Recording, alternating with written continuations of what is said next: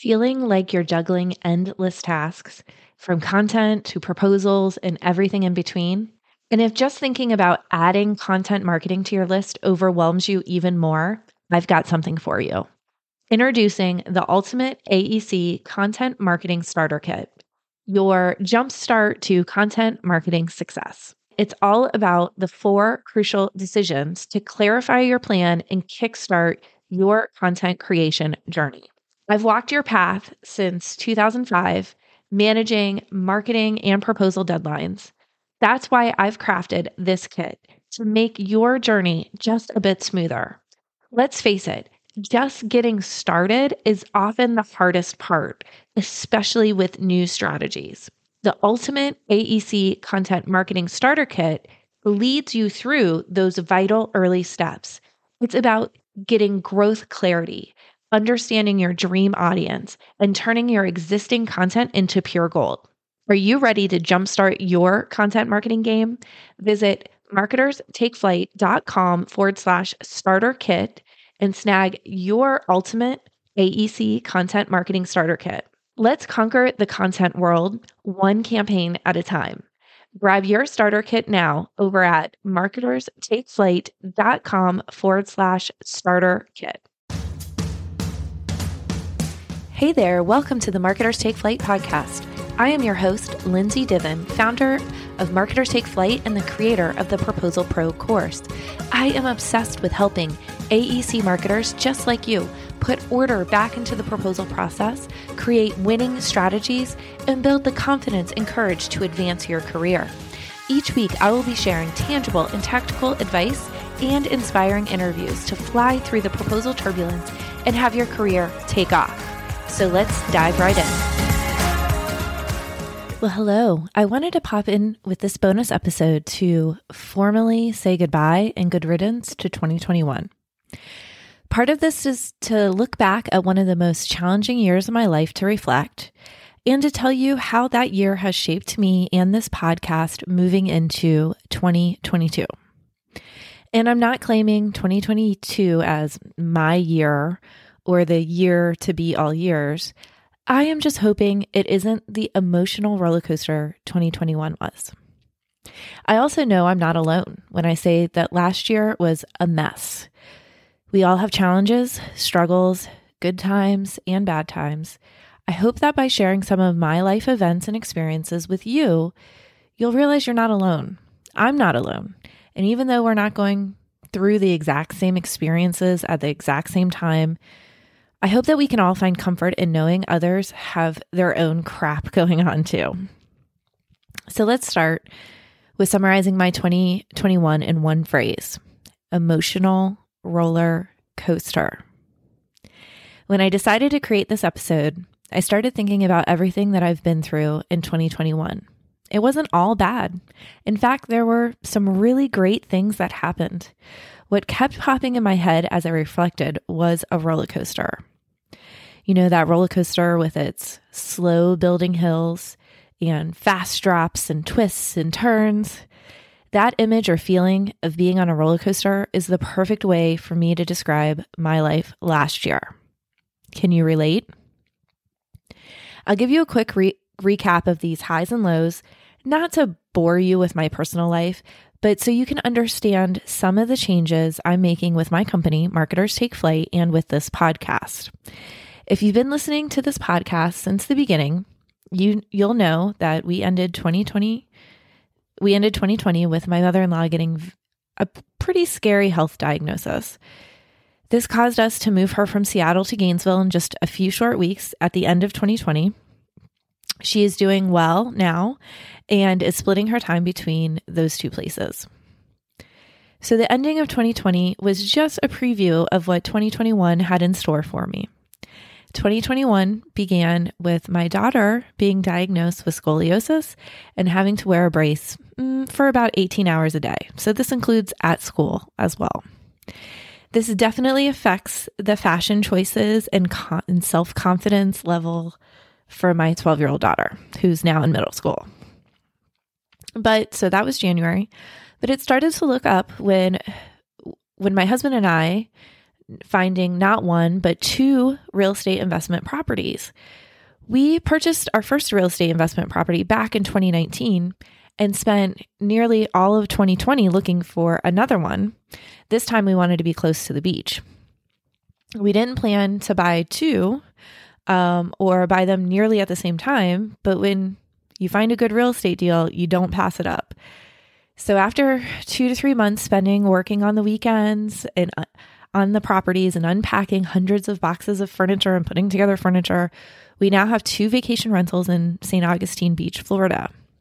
And I'm happy to report that they've been nearly 100% occupied and we are even turning profits. But what goes right must come down, or something like that. Just weeks after our vacation rentals started renting to guests, so about Memorial Day weekend, in maybe about June, my husband got really sick. I mean, night sweats, weight loss, couldn't get out of bed or go to work sick. After a few weeks of tests, doctor's appointments, and lots of worrying, he was officially diagnosed with stage four Hodgkin's lymphoma, the big C, cancer. It had touched so many of other family members and friends, but now it was in our house. Needless to say, we were shocked, scared, but somewhat relieved to ha- finally have a diagnosis. Luckily, we live about two miles from the University of Florida in UF Health, which is one of the nation's premier cancer centers. We met with his oncologist, who, fun fact, was the same doctor who treated his grandmother for the same cancer just a few years earlier um, to develop his treatment plan. He began treatment right away, um, and the plan had it going for six months. So this was around July, so when the treatment started. And so it lasted, and his last treatment was December 22nd, right before Christmas. So we had a plan, and you know me, I like a plan with steps and structure. He would get through this, and the kids and I would help him. And we have about mm, 20 plus family members that live in town, including both his mom and his dad and stepmom we have a very strong support system. Also, him and I went vegan at the beginning of COVID in 2020. He ended up losing about 60 pounds and also stopped drinking alcohol, like went completely sober in 2020. This cancer diagnosis came July 2021. Neither my husband nor I are religious are religious or very spiritual people. But both of us think that some higher being encouraged us to move back to Gainesville back in 2017 and, you know, and live close to our extended family. And some higher being spoke to my husband to get his diet and exercise in order throughout 2020. We both feel like these decisions and actions were somehow preparing him to fight this cancer in 2021. It just brings tears to my eyes when I say this out loud. He has, like I said, he has since finished his treatments, and all of the signs so far point to remission. We will know for certain towards the end of January. And we are so very thankful that the side effects from his chemo treatments were very, very minimal. We are very lucky because not everybody has it as good as he did. Now, just like a roller coaster, when you have a big drop, you go up next. And this next up or high point from 2021 is my son's senior year. He's a senior in high school, and that comes with all the normal emotional moments that most parents encounter. He also plays football, and his team um, barely won any games in 2020 with and had a new head coach at the time. But in 2021, his team won their district championship and ended the season with a winning record. Seeing how much the players work through very hot and swampy Florida spring and summers, it brought me a lot of joy watching them celebrate after their district championship game. Senior year also comes with college applications and hopefully acceptances. So far, my son has been accepted to two colleges and is waiting to hear back from a few more. I am so proud to hear that he will have some choices of where to go next year. It's very exciting to see how his future or his next few years will look like. But at the same time, you know, this mom is very nervous and very sad to see him. Most likely now, he's going to probably leave home and go away to college. So, if I just had senior year to deal with, it would be just its own roller coaster of emotions. So, you can see why 2021, I'm ready to say goodbye to it. 2021 was also a milestone birthday for me. I turned 40 years old in October. I'm not quite a millennial, but I'm not quite Gen Z or Gen X. So I'm thinking I'm in that little, you know, four year um, generation between Gen X and millennial. I'm sure you can relate um, that when you face a milestone birthday, you look at what you've done, what you've achieved, look at where you are in life and your career, take stock of where you're at compared to where you thought you might be. Now, fast forward back a year, my 39th birthday, we were supposed to go see the Florida Gators play the Ole Miss Rebels at Ole Miss in the Grove. And for those who don't know college football, the Grove is the epitome of football tailgating experience. Each tent is decked out with chandeliers and exquisite, foods and drinks. And the Gators play Ole Miss like every seven years or something like that. It's they don't play them often. So it just was serendipity that it fell on my birthday. But COVID, you know, in 2020, COVID pretty much canceled all travel. So we didn't do any of that for my 39th birthday. Well, now is my 40th birthday. COVID's still around. My husband is undergoing chemo treatments and really can't do much. And my son's football senior night was the night before my birthday. No biggie. I planned a half day at a local spa there's not much a massage, a facial, and a pedicure cannot cure.